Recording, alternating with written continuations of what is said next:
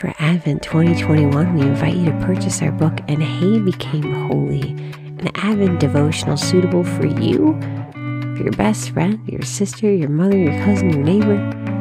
You'll want to worship together as we prepare our hearts for Jesus' coming. Find out more at blessedisshe.net slash shop. October 20th, 2021.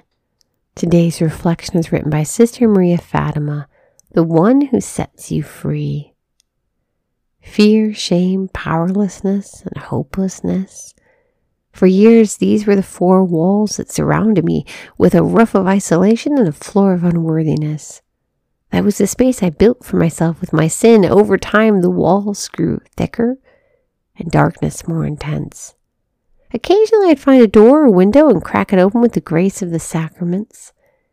At those moments, I could see I was living in a room of lies. I would step out into the light breathe the air of freedom. After a while, though, my weakness, pride kept me from journeying too far out into the light of truth. I'd built that room, it was mine. I wanted to stay. I'd fall back into the darkness of my sin, shutting the door against the light. There I stayed, living trapped in the cycle. I knew the light was just outside and experienced it for a time, but felt too weak to leave the comfort I found in the darkness of slavery to step fully into the light of grace.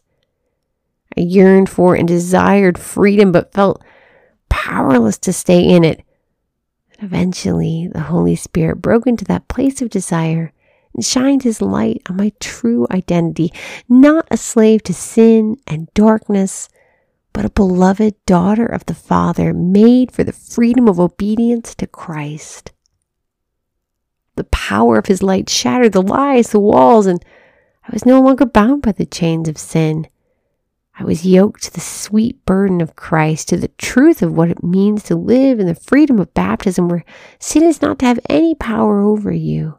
And freedom from sin, you become slaves of righteousness. Romans 6 14, 18.